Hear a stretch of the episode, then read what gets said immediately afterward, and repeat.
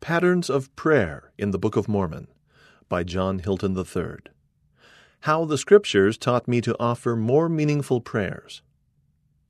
Once I watched a teacher instruct teenagers to chant the word pots. They shouted, Pots, pots, pots, pots, pots. Then the teacher asked, What do you do at a green light? Stop, everyone shouted. The teacher laughed and said, That's why there are so many accidents with teenage drivers. The teacher then pointed out that mindlessly chanting pots, pots, pots, which is stop spelled backward, had primed the students to say stop, even though it was obviously the wrong answer. If the students had taken time to think, they would have said something different. He then asked, Are you just chanting in your prayers, or do you really stop to think about what you are saying? This question gave me pause. At times I have found myself slipping into prayer routines where I just say the same things and don't put an effort into meaningful prayer. As I pondered on how I could improve the quality of my prayers, I decided to see how people prayed in the Book of Mormon. I was surprised to find that in addition to teaching about prayer, the Book of Mormon also gives many examples of prayer. I found several patterns as I studied the prayers offered in the Book of Mormon, and as I've reflected on my own experiences with prayer, I have realized that my most powerful prayers have followed these same patterns. For me, five Book of Mormon patterns of prayer have been especially impressive. Implementing these patterns can change the way we pray and consequently change our lives. Go to a private place to pray. One pattern that consistently appears in the Book of Mormon is that people often go to a private place to pray we read, I arose and went up into the mountain and cried unto the Lord. 1 Nephi chapter 17 verse 7. Nephi went out and bowed himself down upon the earth and cried mightily to his God in behalf of his people. 3 Nephi chapter 1 verse 11. The brother of Jared went forth unto the mount and cried again unto the Lord. Ether chapter 3 verse 1. When I was in my early twenties, I had to make an important decision about graduate school. I found a secluded place in nature and poured my heart out in prayer. I can still remember the powerful answers that came. There was something about going to a private place to pray that made all the difference. Praying and listening are possible anywhere, but they are best done where one can be alone, such as in the quiet room of one's house.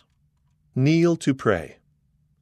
Often, when people pray in the Book of Mormon, it explicitly states that they kneel or bow as they pray.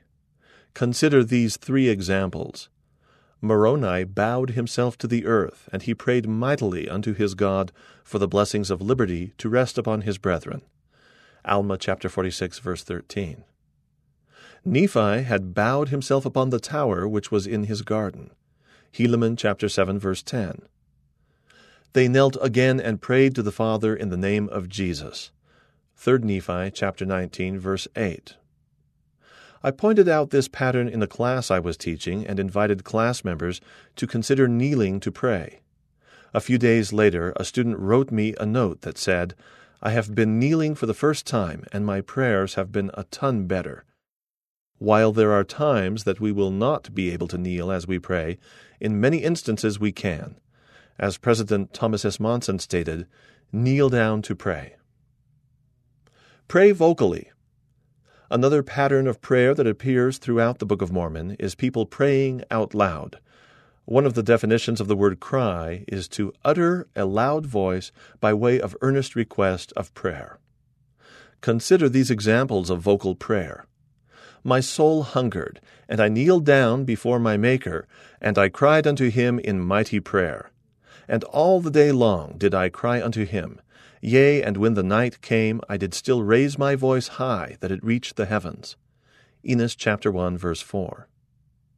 The king did bow down before the Lord upon his knees, and cried mightily, saying, O God, Aaron hath told me that there is a God.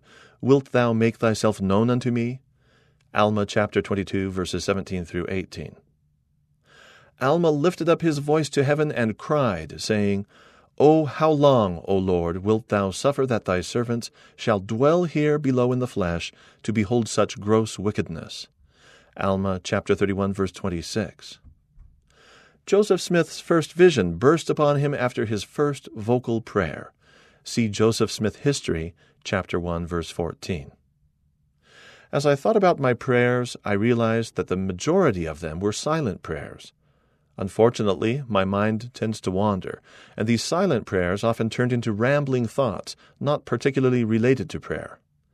As I began praying vocally, I found that I was able to concentrate more on what I was saying, and my prayers were more meaningful. Perhaps this is part of the reason President Spencer W. Kimball said, I hope that not too many of our prayers are silent, even though when we cannot pray vocally, it is good to offer a silent prayer in our hearts and in our minds. Express gratitude. Elder David A. Bednar of the Quorum of the Twelve Apostles shared an experience of when some loved ones had experienced a tragedy. That night, he and Sister Bednar wanted to pray for those who were suffering. However, a general authority visiting their home, not aware of this tragedy, invited Sister Bednar to express only gratitude in her prayer. She did so. Elder Bednar recounted, Our family learned from that experience a great lesson about the power of thankfulness in meaningful prayer. This same pattern of expressing gratitude in prayer is found in the Book of Mormon. We read, Yea, and in the valley of Alma they poured out their thanks to God. Mosiah chapter 24, verse 21. Alma ate bread and was filled, and he blessed Amulek and his house, and he gave thanks unto God. Alma chapter 8, verse 22. The brother of Jared did sing praises unto the Lord, and he did thank and praise the Lord all the day long. Ether chapter 6, verse 9. In each of the above situations, there was much that the people could have complained about. Alma and his people were not yet completely safe from the Lamanites. Alma had recently been persecuted by the people of Ammonihah, and the Jaredites were stuck on barges for almost an entire year. Yet they still focused on gratitude. Pray for others. While I sometimes have a tendency in my prayers to focus on my own needs, Several people in the Book of Mormon show through their example the importance of praying for others. We read, Laman and Lemuel would not hearken unto my words, and being grieved because of the hardness of their hearts, I cried unto the Lord for them. 1 Nephi chapter 2 verse 18. They began to fast and to pray to the Lord their God that he would open the mouth of Alma that he might speak, and also that his limbs might receive their strength. Mosiah chapter 27 verse 22. My soul had been poured out in prayer unto my God all the day long for them. Mormon chapter 3 verse 12. Focusing on praying for others was at first a little difficult for me to apply in my life. I had become accustomed to focusing on my needs during prayer. As I have worked to more frequently pray for others, I have felt that my prayers are more meaningful. I feel a deeper connection with God when I pray for others. The Savior set the example. The Savior's prayers in the Book of Mormon include all of these five patterns. And it came to pass that Jesus departed out of the midst of them, and went a little way off from them, and bowed himself to the earth, and he said, Father, I thank thee that thou hast given the Holy Ghost unto these whom I have chosen, and it is because of their belief in me that I have chosen them out of the world. And now, Father, I pray unto thee for them. 3 Nephi chapter 19, verses 19 through 20, and verse 23. The teacher who had his students chant pots later had them chant the word roast. After the students repeated it several times, the teacher asked, What do you put in a toaster? Some students said toast, but many paused to think and correctly said, bread. The teacher commended those who had stopped to think about what they were saying.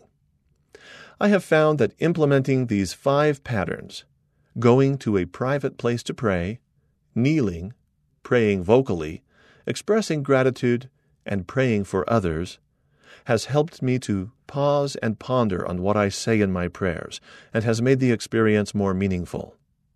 The Book of Mormon teaches other patterns of prayer as well, including being consistent and giving sufficient time to prayer and meditation. As we search the Book of Mormon and implement the patterns of prayer it teaches, we will reap great blessings in our lives and in our families. What to look for.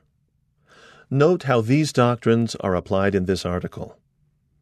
The Book of Mormon gives us teachings for our day. Through prayer, we can speak with our Heavenly Father. Jesus Christ set the example of how we come unto God. End of the article Patterns of Prayer in the Book of Mormon by John Hilton III.